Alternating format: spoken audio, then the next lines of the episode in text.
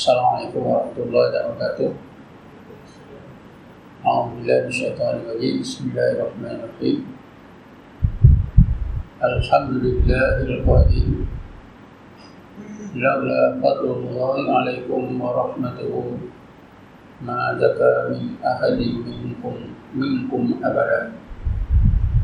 Asyhadu an la ilaha illallah wa la syarika lahu وأشهد أن محمدا عبده ورسوله. اللهم صل على سيدنا محمد نور الأنوار وعلى آله الأظهار وأسمي الأخيار وسلم تسليما كثيرا. اللهم نور قلوبنا بنور هدايتك كما نورت الأرض بنور شمسك. أبدا أبدا برحمتك يا أرحم الراحمين. Tuan-tuan dan puan yang sekalian Alhamdulillah. Malam ini sekali lagi kita dapat hadir bersama dalam kuliah mungkin ini mudah-mudahan bila kita berada di pintu-pintu ilmu Allah ini kita akan dihidayatkan oleh Allah. Bukan saja ilmu dia kepahaman mudah-mudahan juga diberikan oleh Allah amalan iman sebaik-baik iman sebaik-baik amalan dan sebaik-baik kematian sebaik-baik hidup di dunia dan akhirat. Kuliah yang lepas adalah berkait dengan penerimaan amal. Sebelum kita melangkah ke tajuk yang baru iaitu yang berkait dengan asidru atau tutupan dan perlindungan Allah terhadap kecacatan-kecacatan amal kita terhadap maksiat atau kejahatan atau sifat-sifat uh, tercela kita Eloklah terlebih dahulu kita sebutkan secara ringkas beberapa kesimpulan daripada kuliah yang lepas.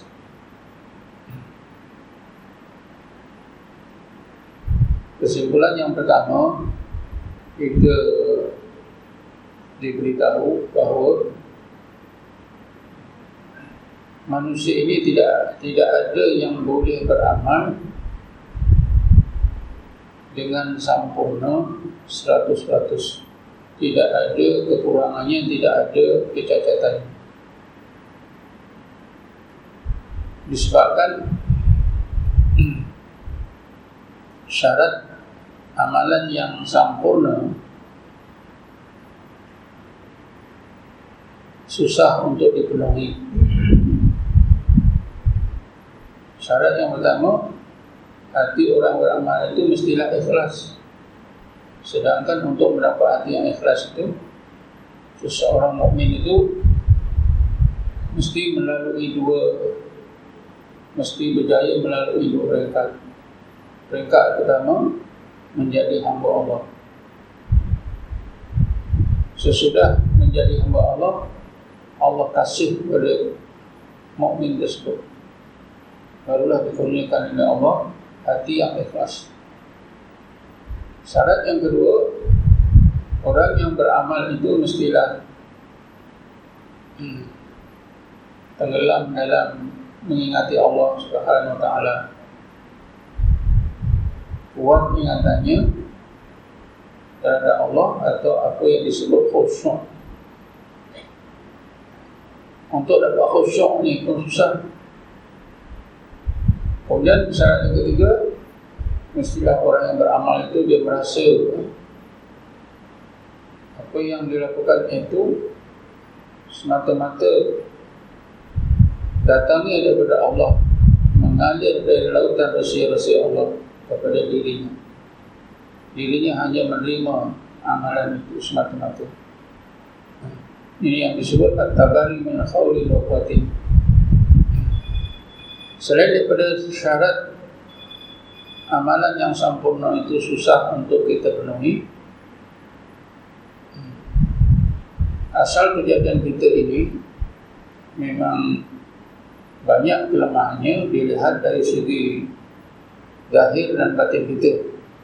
Atau dari sudut jasmani dan rohani kita. Dalam jasmani kita diterangkan dalam hadis Nabi ada tiga unsur yang melemahkan itu yaitu bala al-hawa kehendak-kehendak yang tidak ada batasnya dan asyahwat ini yang menyebabkan anggota kita tidak boleh melakukan dengan sempurna dari sudut rohani pula atau hati memang hati manusia itu lebih cenderung kepada yang jahat, kepada yang buruk, kepada yang salah. Kerana kebanyakan hati manusia ditawan oleh nafsu.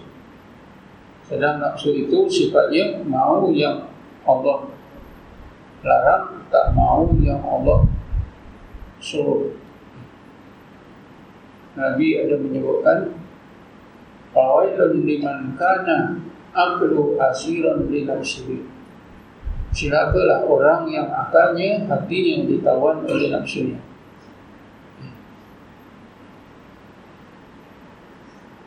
Kemudian kesimpulan yang kedua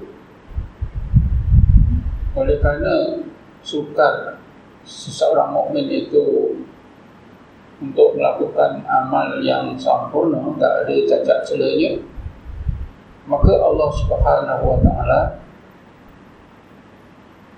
menerima amalan manusia walaupun tidak boleh sempurna satu 100% dengan cara Allah tutupi terlebih dahulu berbagai kekurangan, berbagai kecacatan amalan itu. Tentunya bila ditutupi tak nampaklah kecacatan, nampaklah amalan itu baik. Lalu diterima oleh Allah Subhanahu wa taala.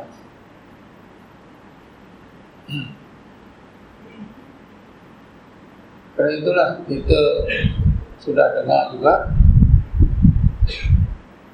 bila kita beramal ni ada dua kurnia Allah yang besar. Pertama amalan itu sendiri kurnia Allah penerimaannya pun kurnia daripada Allah Subhanahu wa taala. Sebab itulah kita diperintah oleh Allah supaya kita merasa sangat bersyukur. Kerana kita menerima berbagai kurnia, berbagai rahmat, nikmat yang tidak terhingga banyak, tidak terkira oleh kita.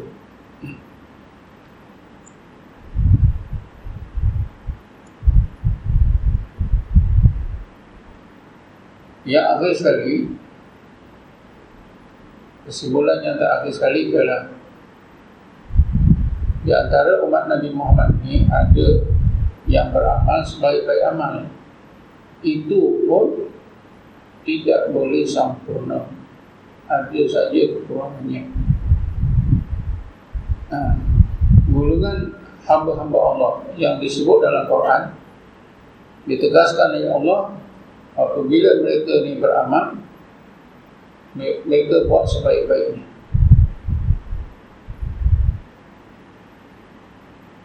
Walaupun amalan mereka dilakukan sebaik-baiknya tapi ada juga kekurangannya kerana Allah Subhanahu Wa Taala berfirman menegaskan perkara yang sebenar. Bismillahirrahmanirrahim. Ulaikal ladzina hada ulaikal ladzina ulaikal ladzina nataqabbalu anhum ahsana ma amilu. Mereka itulah orang-orang yang kami terima daripada mereka sebaik-baik apa yang mereka amalkan. Menurut setengah ahli tafsir, ayat ini menunjukkan bahawa albab atau hamba-hamba Allah yang beramal sebaik-baik amal itu pun ada kekurangannya. Dan kekurangan itu ditutupi oleh Allah diampunkan oleh Allah lalu diterima sebaik-baiknya oleh Allah Subhanahu wa taala itulah di antara kesimpulan uh, kuliah yang lepas akhir sekali dalam kuliah yang lepas saya terangkan apakah yang kita akan dapat bila kita tahu hal ini ya? bila kita tahu ilmu seperti ini berarti kita bertambah. Sifat syukur kita kepada Allah bertambah. Bertambah baik. Kita akan insyaAllah menjadi orang yang benar-benar bersyukur kepada Allah kerana asas kesyukuran seseorang mukmin itu ialah kesedaran mukmin itu bahawa apa juga yang ada pada dirinya semuanya datangnya daripada Allah Subhanahu wa taala. Jadi pada malam ini tuan-tuan kita cuba fahami uh, satu hikmah yang seterusnya yang berkait juga dengan tutupan ini. Istilah as-sitru. Eh?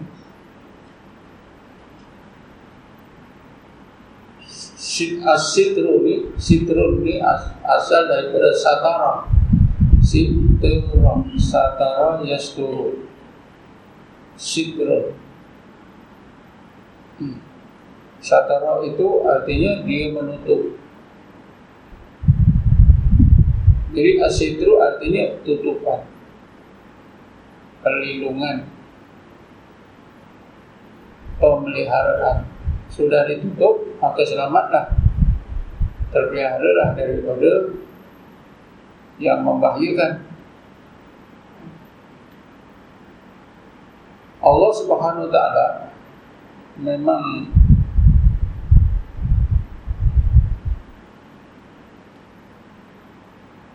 memang mempunyai apa tu bersifat ya, berakhlak dengan akhlak yang sempurna.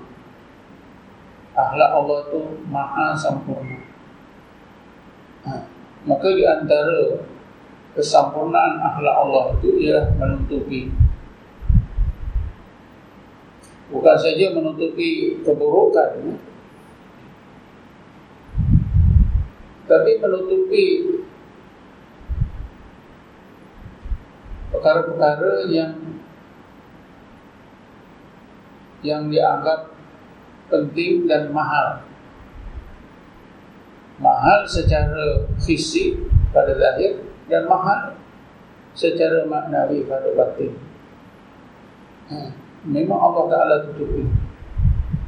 Bukan berarti Allah Subhanahu Taala bahir. Bukan berarti Allah Subhanahu Taala menyuruhkan tidak. Tapi perkara yang sepatutnya didedahkan, didedahkan. Perkara yang sepatutnya disembunyikan, disembunyikan. Supaya ada hikmah di sebalik itu semua. Yang patut didedahkan, didedahkan, ada hikmahnya. Yang patut disembunyikan, disembunyikan kerana ada hikmahnya. Maha suci kebijaksanaan Allah Subhanahu wa taala. Jadi pada malam ini kita baca satu hikmah yang berkait macam mana Allah Taala menutupi kejahatan kita. Tapi sebelum itu eh uh, kerana saya dah sebut sebutkan tentang asitru eh, menutupi Allah menutupi perkara-perkara yang patut ditutupi mendedahkan perkara-perkara yang patut didedahkan mengikut hikmah kebijaksanaan Allah Subhanahu Wa Taala. Perkara-perkara yang zahir tentang ada yang didedahkan. Hasil misalnya didedahkan di mana-mana. Tanah terdedah di mana-mana. Mana patut didedahkan? Tapi permata yang mahal-mahal disuruhkan oleh Allah di perut bumi. Supaya permata itu jadi mahal kalau lah pasir itu disuruhkan oleh Allah kemudian permata mahal-mahal itu diderahkan macam pasir macam mana lah akan berlaku ha, jadi begitu juga ya, perkara-perkara yang maknawi yang tak nampak oleh mata kepala kita. Banyak kebaikan-kebaikan itu disuruhkan oleh Allah. Misalnya seperti yang telah kita baca, sifat-sifat ketakwaan seseorang. Disuruhkan oleh Allah, tak ada siapa pun. Hmm. Sifat taubat seorang, tak ada siapa pun tahu. Tak ada siapa yang tahu. Kerana itulah kita tak tahu siapa dia wali. Mungkin dalam masjid ni ada seorang wali, ada dua tiga orang wali kita tak tahu. Sehingga dalam kita isteri pun tak tahu suaminya itu wali. Anak pun tak tahu. Ha, itu menunjukkan bahawa ada perkara-perkara maknawi yang yang disuruhkan oleh Allah Subhanahu wa taala. Dan kaedah ini sangat berguna untuk kita gunakan bagi menyelesaikan masalah-masalah yang timbul. Bagaimana yang telah saya sebutkan berkait dengan perkara-perkara yang ganjil yang berlaku cerita berkait dengan Nabi Allah Hidir ada yang yang memang baik disuruhkan oleh Allah ada hikmah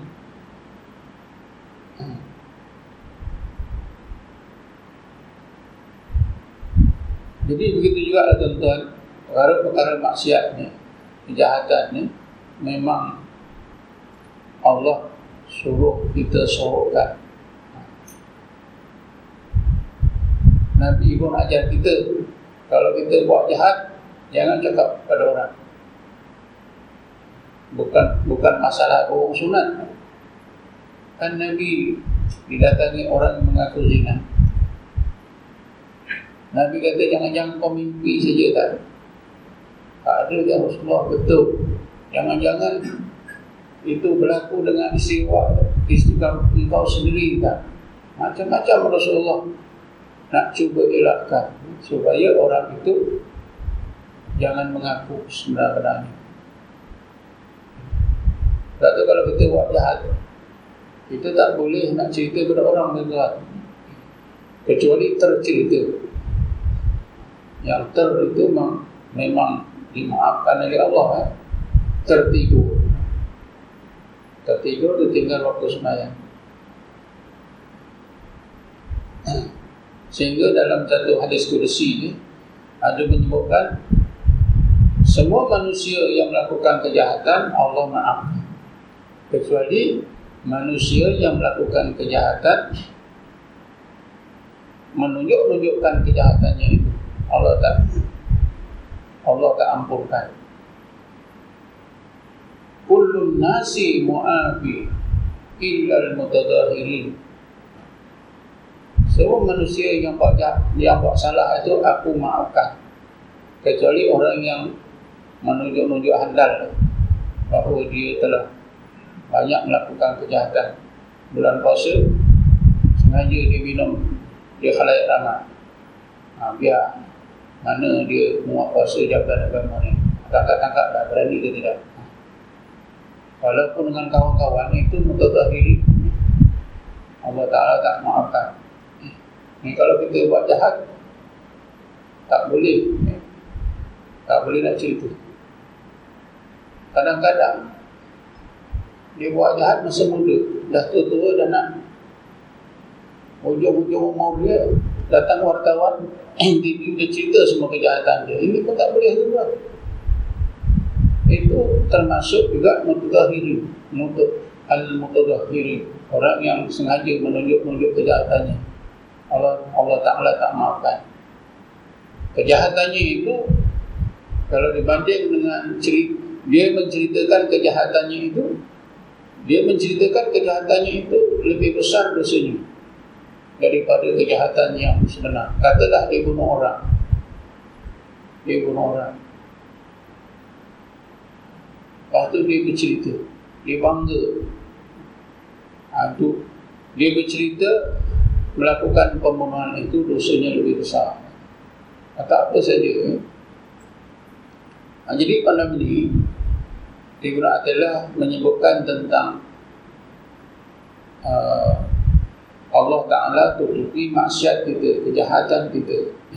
Kata beliau dalam kitabnya hikam, As-sidru fil maksiati ismani.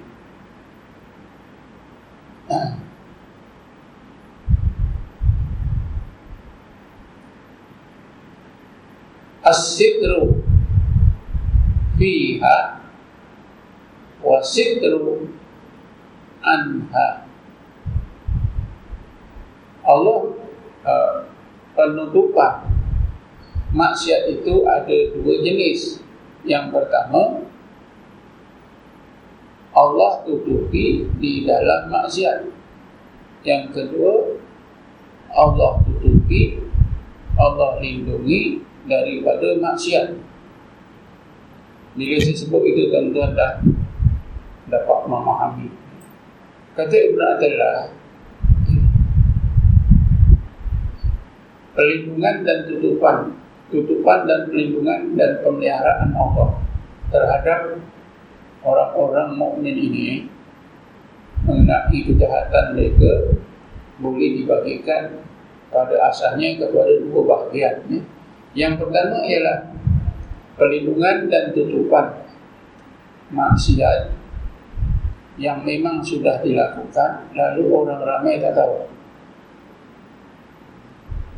dia dah bunuh orang, dia dah minum marak, dia dah buat jahat, tipu orang. Orang tak tahu. Kenapa orang tak tahu? Allah tutupi. Jangan kita kata, oh dia tu pandai. Dia lecik betul. Macam-macam dia buat. Tapi orang tak tahu. Itu dari segi sebab. Ini dari segi tauhid, tidaklah kita mandang rahsia kejahatan seseorang itu tak diketahui. Kerana Allah tutupi Allah pelihara Allah jaga. Allah subhanahu ta'ala itu maha pengasih. Walaupun orang jahat dia mengharap-harap juga. Jahat macam mana pun dia bila buat jahat bunuh orang mesti terlintaslah hatinya Mudah-mudahan orang tak tahu. Eh? Artinya bercakap mudah-mudahan orang tak tahu itu dah doa. Eh? Macam mana kau dia ingat Allah, Allah Ta'ala juga kalau dia seorang mukmin jahat macam mana pun dia macam mana kau ingat Allah dia ingat dia telah membunuh macam mana pun terlintas dia mengharap supaya pembunuhan itu tak diketahui sebab itu digali tempat satu tempat yang jauh, ditanam waktu malam. Enggak apa? Dia mengharap supaya orang ramai tak tahu. Dan dalam sudut hati itu macam mana pun dia ada doa.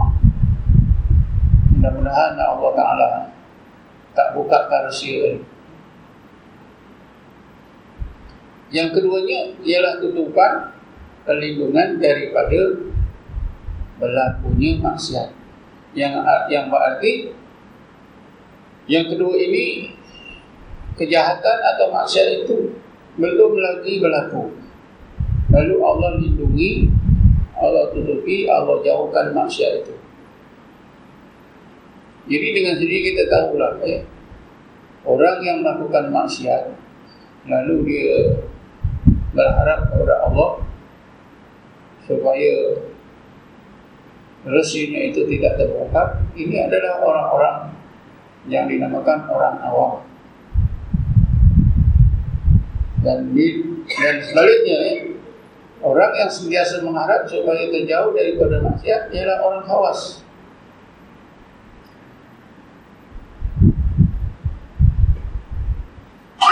Jadi dengan sendiri kita tahulah eh, Kita ni hawas ke Awam ke Daripada uh, Kejahatan yang kita lakukan. Kita suka buat jahat Lalu kita doa kepada Allah Supaya Supaya Allah lindungi tutupi Resit kejahatan kita. Itu awam lah. Tapi kalau kita berharap kepada Allah, sentiasa berharap Allah supaya Allah jauhkan daripada semua kejahatan yang kecil, yang besar, yang zahir, yang batin. Ha, InsyaAllah. Itu nantikan kita orang orang hawas. Tapi sudah berkali-kali ya saya terangkan ya, ukuran yang dibuat oleh orang-orang sufi hawas ke awam ke hawas ini ialah uh, hati yang digunakan oleh orang-orang sufi atau ulama tasawuf untuk menentukan seorang itu awam atau hawas ialah keadaan hati. Sifat hatinya itu macam mana?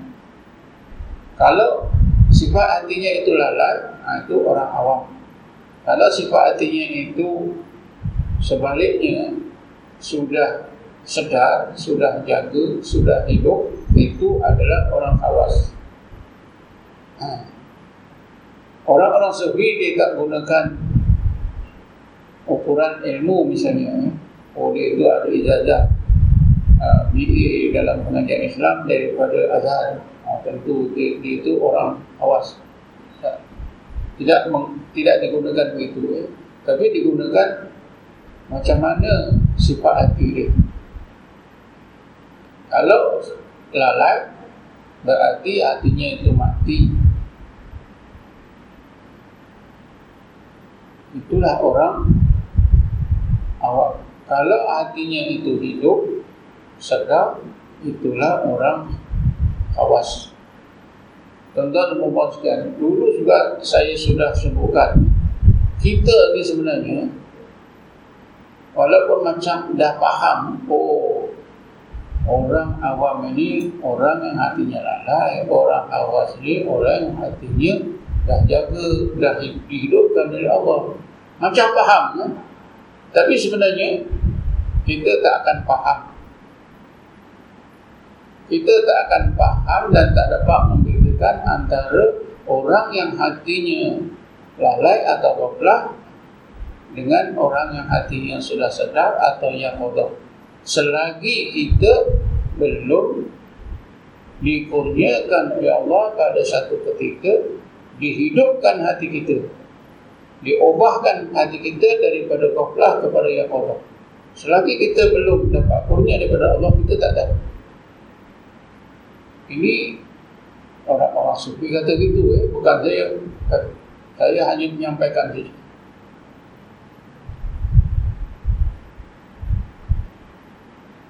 saya diberi obat tuan oleh seorang murid saya.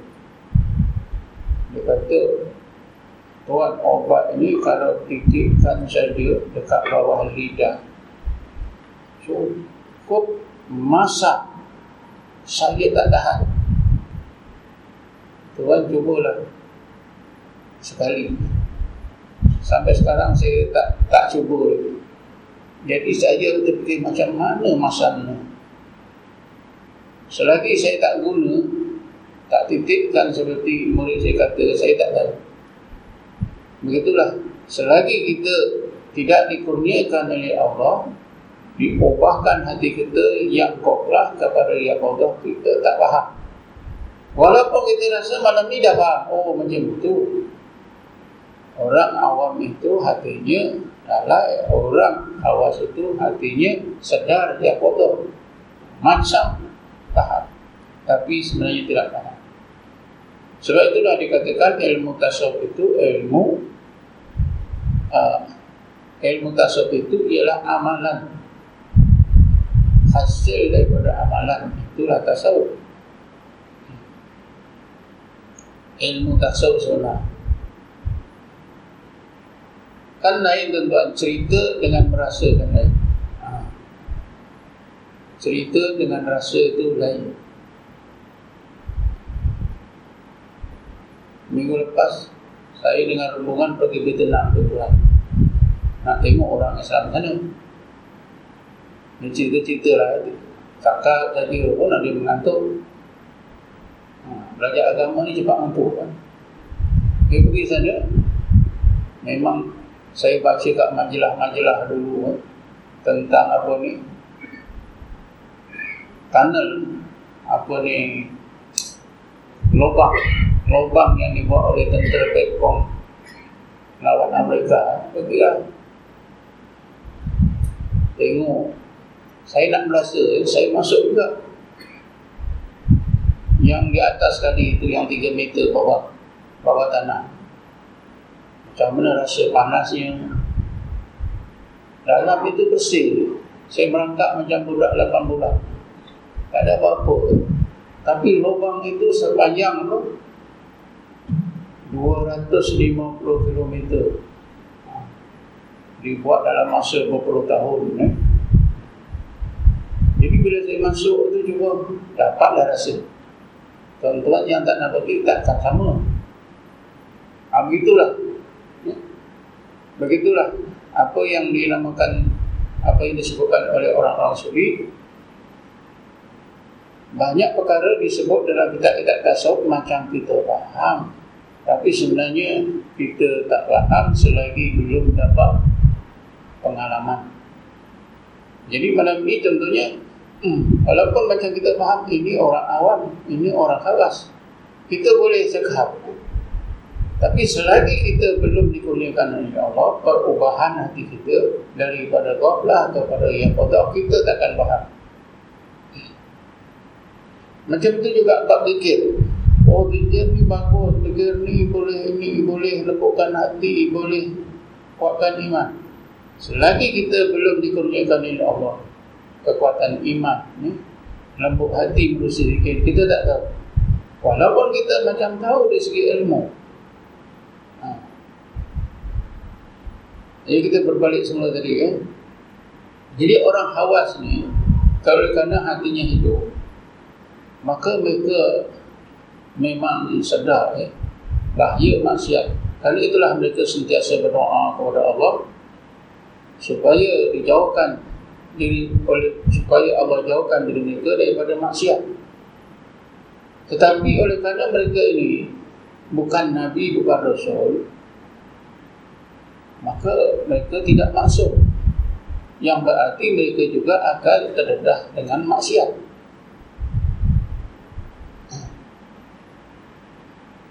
Macam mana pun mereka akan melakukan kesalahan? Melanggar Hukum Allah Subhanahu wa ta'ala. Mungkin melakukan kesalahan dari syariat Dari, dari, dari segi akidah.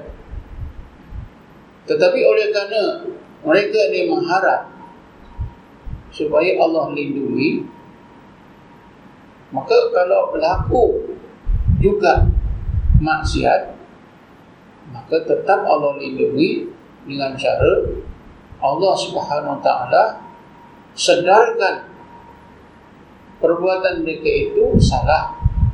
Lalu mereka akan tobat kepada Allah dan mereka berjalan di atas jalan agama Allah yang benar semula. Inilah bedanya dengan orang awam ha? orang awam bila orang ramai tak tahu dia senang, dia senang hati dia senang hati. Tapi orang awas tidak begitu. Bismillahirrahmanirrahim. Innal ladzina taqaw idza massahum ta'ifun minasyaitani tadzakkaru fa idza hum mubsirun. Ayat ini sangat penting. Ya, ayat ini ada berkaitan dengan apa yang saya katakan tadi ya. Bahawa orang-orang awas itu mereka memang tak mau melakukan maksiat tapi kerana mereka tidak masuk mungkin mereka melakukan maksiat. Bila mereka melakukan maksiat mereka akan sedar seperti yang disebut dalam ayat tadi. Innal ladzina taqaw. Sesungguhnya orang-orang yang benar-benar bertakwa kepada Allah. Seperti orang khawas itu benar-benar bertakwa kepada Allah. Orang orang awam ni ada ketakwaannya tapi belum sempurna ketakwaannya. Sesungguhnya mereka yang bertakwa benar-benar bertakwa kepada Allah Ida massahum ta'ifun minas syaitani tadakkaru apabila mereka itu ditimpa oleh satu tipu daya syaitan sehingga mereka melakukan kejahatan tadakkaru mereka akan sedar. Mereka akan ingat dan nampak kejahatan yang telah dilakukan. Tazakur itu dia ingat dan dia dia nampak kejahatan. Tazakaru faidahum mubsirun.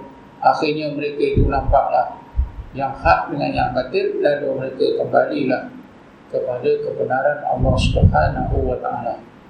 Inilah yang dijanjikan oleh Allah dalam ayat yang lain Bismillahirrahmanirrahim wa huwa yatawalla shalihin Dialah Allah yang mengurus yang melindungi orang-orang yang soleh. Wa huwa yatawalla shalihin Sebab itulah tuan-tuan kita masih boleh menaruh kepercayaan penuh kepada ulama bukan saja ulama yang ada sekarang tapi bila-bila lagi ulama yang dahulu.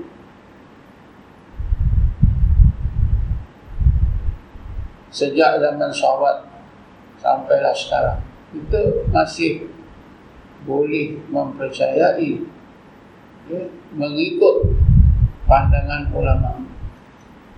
Walaupun ulama itu tidak maksud apa?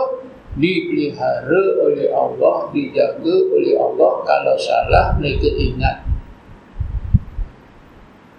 Ini sangat berguna. Apabila kita kaitkan dengan zaman sekarang, timbul eh, timbullah gulungan-gulungan tertentu yang mengajak kita supaya kita kembali pada Quran dan Sunnah jangan ikut madhab. Jangan ikut mana-mana madhab. Kerana madhab-madhab ini adalah hasil daripada istihad para ulama. Dan ulama itu tidak maksum kenapa kita ikut pandangan mereka. Quran dan Sunnah itu dijamin oleh Allah kebenarannya. Lalu kita diajak supaya ikut saja Quran dan Sunnah. Nampaknya pada zahir ya, apa itu saranan ini cukup bagus tapi membahayakan kita. Kenapa kita tak faham Quran dan Sunnah. Kita ni tak faham. Kita ni sebenarnya wajib bertaklid kepada siapa? kepada ulama. Kalau dalam fiqh kepada mana-mana mazhab Hanafi ke, Maliki ke, Syafi'i ke, Hanbali. Wajib kita. Hmm. Kalau kita tak faham makna-makna dalam Quran tu kita tak faham.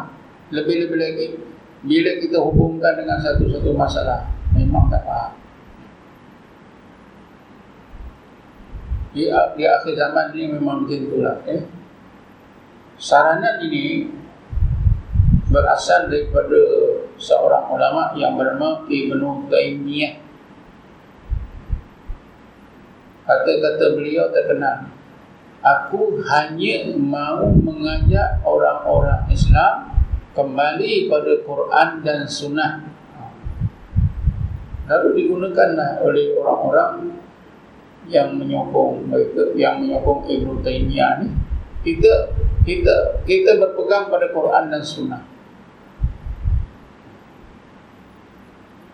Macam bagus tapi tak bagus ya. Yang yang yang dijamin oleh Allah Subhanahu Wa Taala ialah kita ikut ulama. Sebab sebab ulama itu diurus oleh Allah. Wa huwa yatawalla shalihin.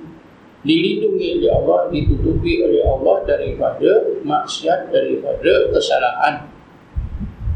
Tapi oleh kerana mereka itu bukan Nabi, bukan Rasul, mungkin berlaku satu-satu kesalahan. lalu cara Allah memeliharanya mereka ini ingat. Contohnya tuan-tuan Imam Syafi'i Imam Syafi'i ketika di Arab kemudian dia pindah ke Mesir mati di Mesir. Kuburnya pun ada di Mesir. Pandangan-pandangan Imam Syafi'i ketika di Arab dalam fiqh dinamakan kaul qadim pandangan lama ni. Pandangan beliau di di Mesir dikenali sebagai al-qaul jadi pandangan baru ni. Kaul jadi ini ya, adalah hasil tinjauan semula Imam Syafi'i pandangan fiqh dia ketika di Arab disemak semula banyak perubahan-perubahan yang telah dilakukan oleh Imam Syafi'i. Jadi inilah di antara apa yang dinamakan tadi bahawa Allah SWT menjaga, memelihara orang-orang khawas, orang-orang yang benar-benar bertakwa kalau melakukan kesalahan, mereka akan nampak kesalahan. Kerana itulah maka kita masih boleh mengikut mana-mana salah satu madhab dan itulah cara yang lebih selamat bagi kita. Sekalipun seseorang itu alim pada masa sekarang dalam mana-mana beda mana kealiman orang sekarang jauh kalau dibeda kalau ya kalau di, dibandingkan dengan kealiman orang dahulu-dahulu yang dinamakan salafus salih Imam Syafi'i, zaman Imam Syafi'i Kurun kedua, kurun ketiga, kurun keempat. Ilmu orang sekarang Terlalu sitik Kalau tuan-tuan tengoklah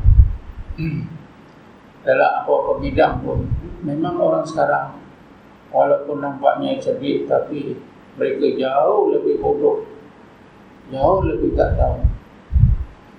Kerana orang dahulu ya salaf salih itu ilmunya semuanya di dada pada ingatan mereka ketakwaan mereka ibadat mereka hampirnya mereka kepada Allah Subhanahu Wa Taala bersihnya hati mereka. Sedangkan orang sekarang tidaklah seperti seperti itu kan?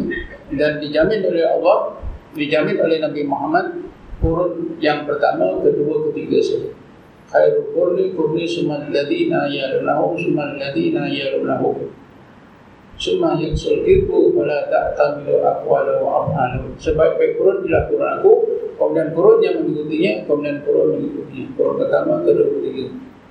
Lepas daripada itu kata Nabi tersebarlah kedustaan. Jangan kamu ikut kata-kata mereka dan jangan kamu ikut perbuatan mereka sebab itu yang dinamakan salafus salih itu setengah ulama kata apa pertama, kedua, ketiga. Ini berpandu pada hadis Nabi tadi. Tapi ada setengah ulama salafus salih itu sampai kepada kurun yang kelima. Sebab itu ada ada yang yang membuat rumusan salafus salih itu ada terbagi kepada dua bahagian mutaqaddimin dan mutaakhirin utamanya dalam dalam dalam apa itu dalam akidah ahli sunnah wal jamaah terbagi kepada dua. Ha, golongan mutaqaddimin dan mutaakhirin mutaqaddimin itu katanya sampai kurun abad ketiga ada yang mengatakan sampai abad kelima Mutaakhir itu selepas daripada itu. Jadi kita berbalik semula tadi ya, ya Orang yang khawas Mereka dilindungi oleh Allah Ditutupi oleh Allah daripada maksiat. Yang berarti mereka terjauh daripada maksiat. Cuma mereka ini bukan Nabi dan Rasul Maka kadang-kadang mereka melakukan maksiat contohnya yang siapa pada jalani pun apa ni siapa Qasim Junaidi Al-Baghdadi pun walaupun dia orang alim besar dia melakukan juga maksiat. Dia mengumpat orang. Yang akhirnya pada malam itu dia tak boleh beribadat. Lalu dia ditunjukkan oleh Allah umpatannya itu. Lalu dia segera menemui orang di umpat itu minta maaf ha, barulah dia boleh beribadat semula tuan-tuan dan perempuan sekalian satu lagi golongan yang dinamakan khawasul khawas. Khawasul khawas ini ialah peningkatan daripada orang khawas.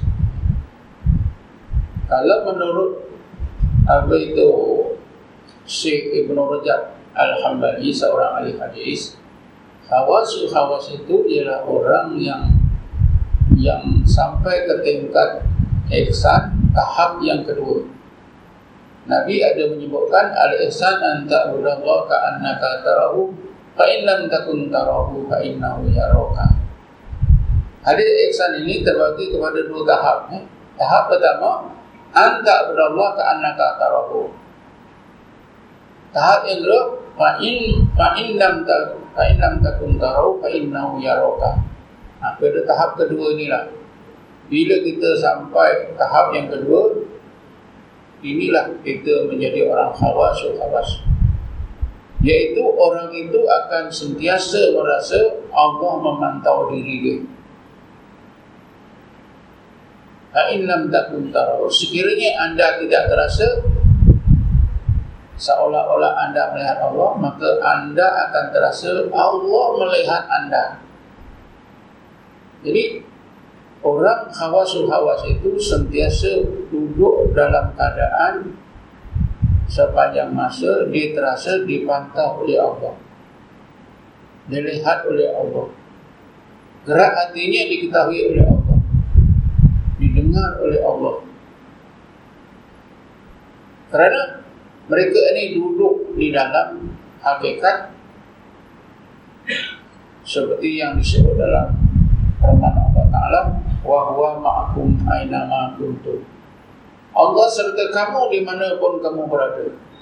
Ini satu tingkat ya, satu tingkat yang yang di antara tingkat yang tertinggi hubungan seorang mukmin dengan Allah Subhanahu taala bila seseorang itu merasa sentiasa dipantau oleh Allah sentiasa merasa Allah beserta dengan dirinya. Bahawa ma'akum aina ma kuntum macam mana kita boleh dapat tahu tuan-tuan?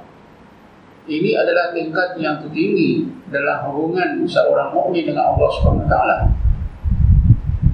Kerana Sanya Abu Bakar bila dia terdesak boleh terkeluar daripada keadaan tapi Nabi Muhammad SAW dia tetap berada dalam keadaan itu cerita ini selalu sudah saya sebutkan dalam kuliah-kuliah yang lepas ya. Bila Sayyidina Abu Bakar bersama Nabi berdua berada dalam gua yang sempit ketika di dikejar oleh orang-orang Quraisy yang lengkap dengan senjata untuk dibunuh Sayyidina Abu Bakar As-Siddiq dia rasa takut dan dia rasa sakit kerana gigitan apa itu sengatan kali jengkit lalu Nabi Muhammad ingatkan Abu Bakar La tahzan inna allaha ma'ana. Seperti yang sebut dalam Quran. Ya Abu Bakar La tahzan. Kau jangan takut dengan duka cita Jangan bimbang. Sesungguhnya Allah serta kita Inna allaha ma'ana. Ini dinamakan Ma' Allah Ya, kalau dalam ilmu tasawuf disebut muraqabah ma'iyah di mana seorang yang merok yang berada dalam merokobah maknya itu dia merasa Allah beserta dengan diri dia.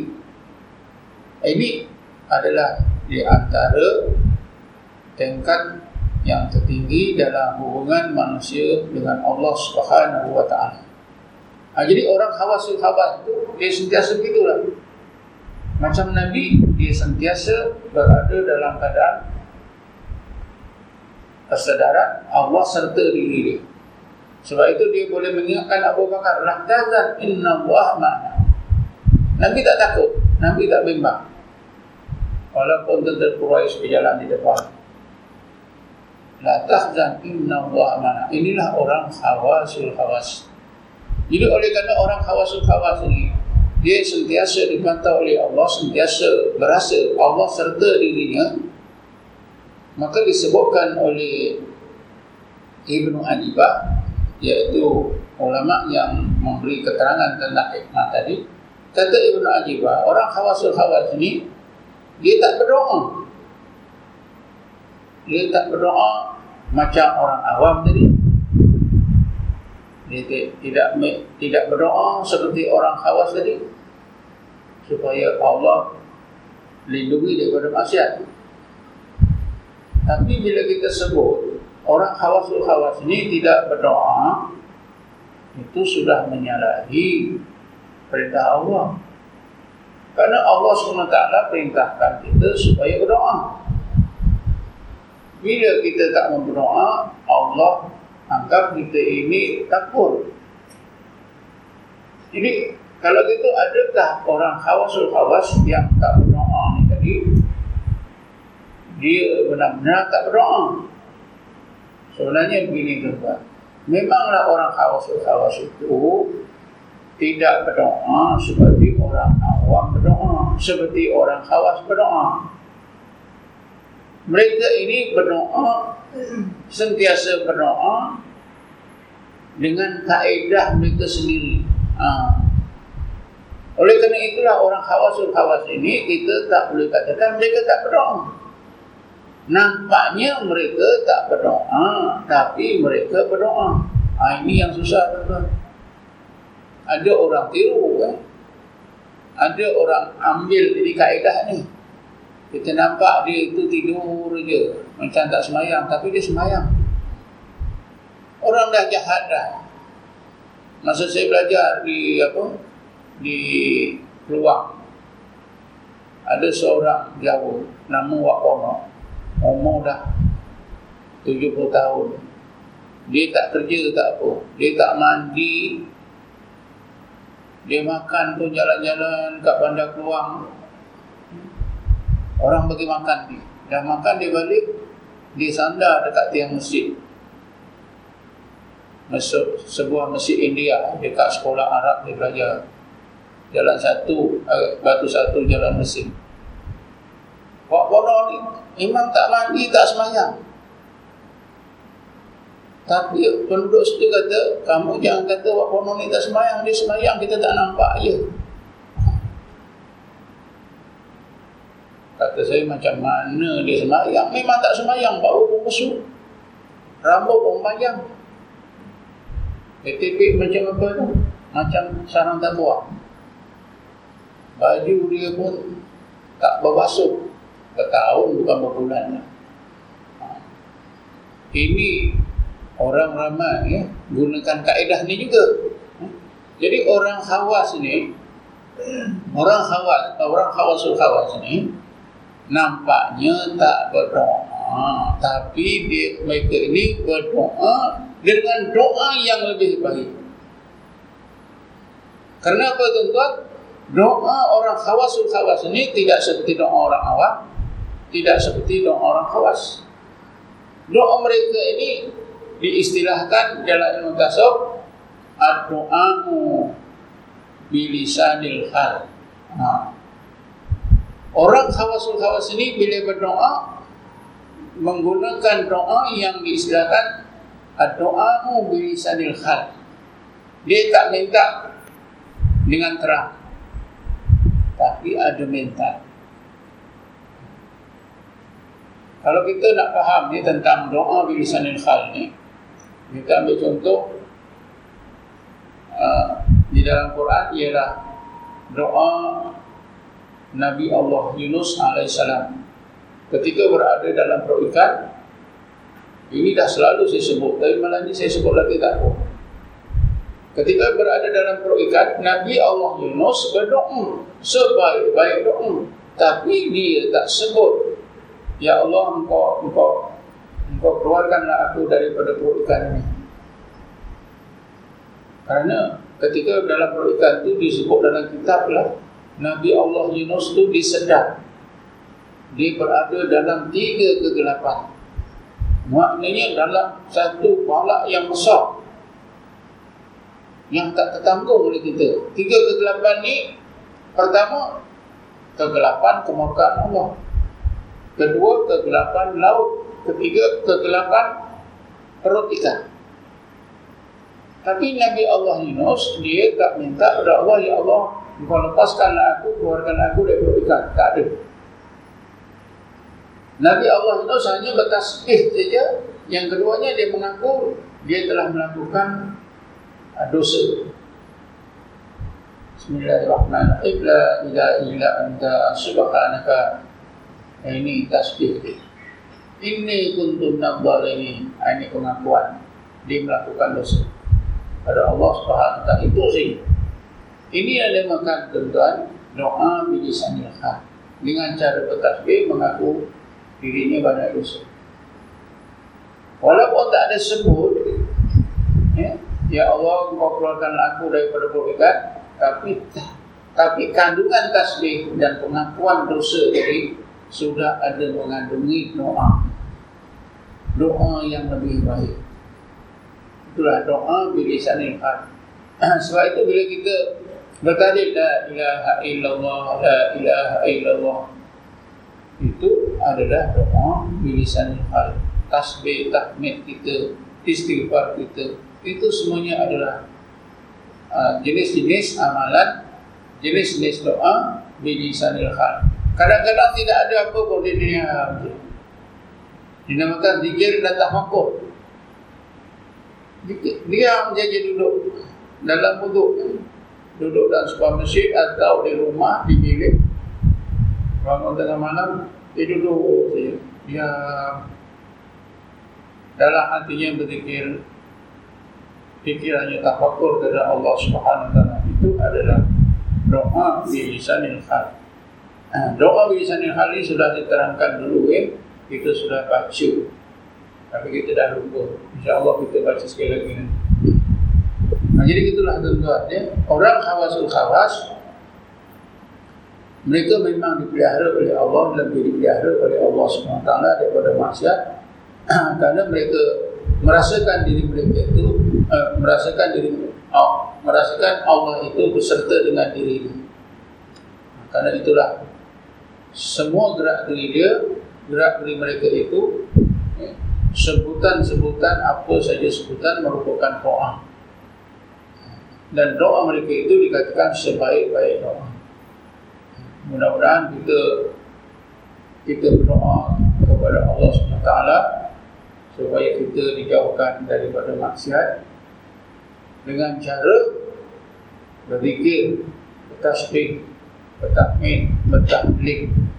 Baca Quran itu pun sebenarnya doa.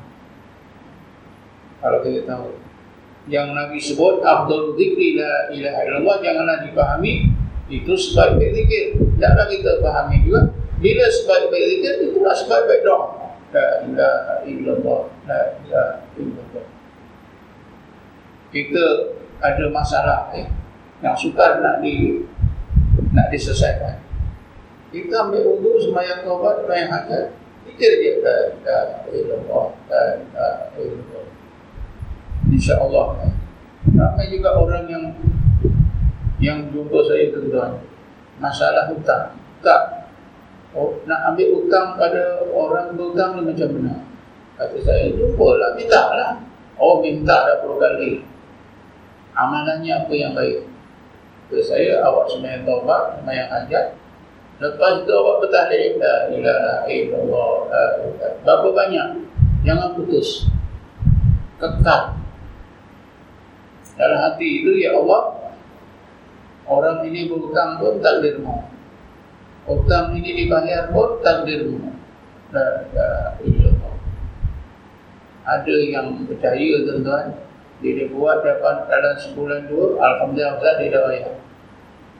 Ada juga yang yang tak datang ke saya. Asal apa tak? Dia tak aman. Tak percaya eh. Ha, tak percaya. Ya ke la ilaha illallah ni?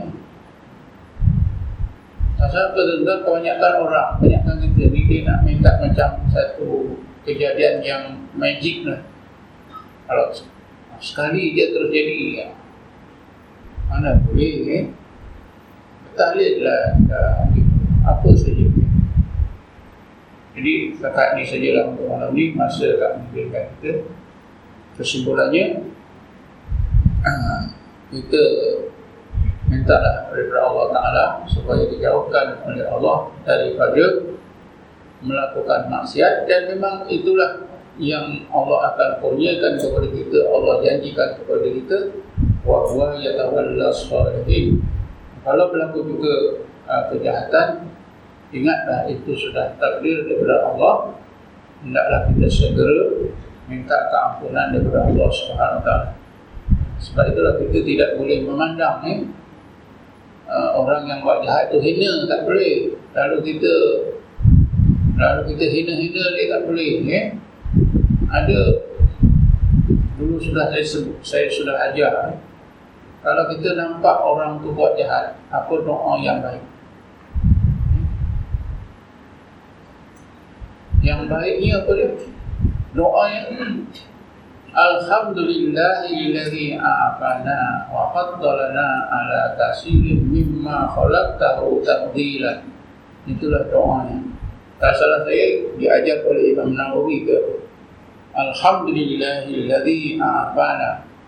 Alhamdulillah. Allah yang mengafiatkan kami.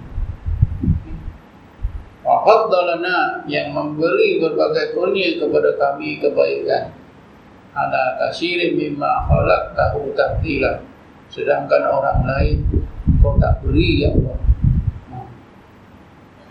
Jadi bila kita baca doa ini insya-Allah kita akan biasa berada dalam baik jadi kita tak bolehlah nak nak apa itu nak buruk-burukkan ya.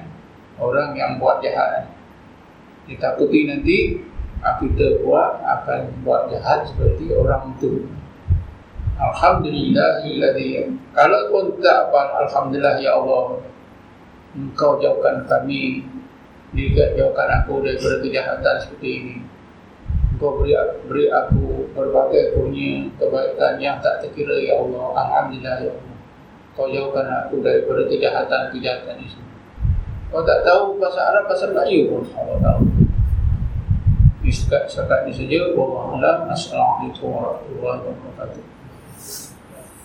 Bismillahirrahmanirrahim Alhamdulillahirrahmanirrahim. wassalatu wassalamu ala syukur anbiya'i wal mursalin sayyidina Muhammad wa ala alihi washabbihi ajma'in Allahumma ighfir lana khanna wa abadina wa ummahatina wal mu'allimina wa syabiina bi muslimina muslimat wal mu'minina wal mu'minat wa ahdika ya wa rahim اللهم إنا نسأل إيمانا دائما وقلبا خاشعا وعلما نافعا وعملا صالحا مقبلا اللهم إنا الحق حقا وارزقنا اتباعا من الباطل باطلا وارزقنا اجتنابه.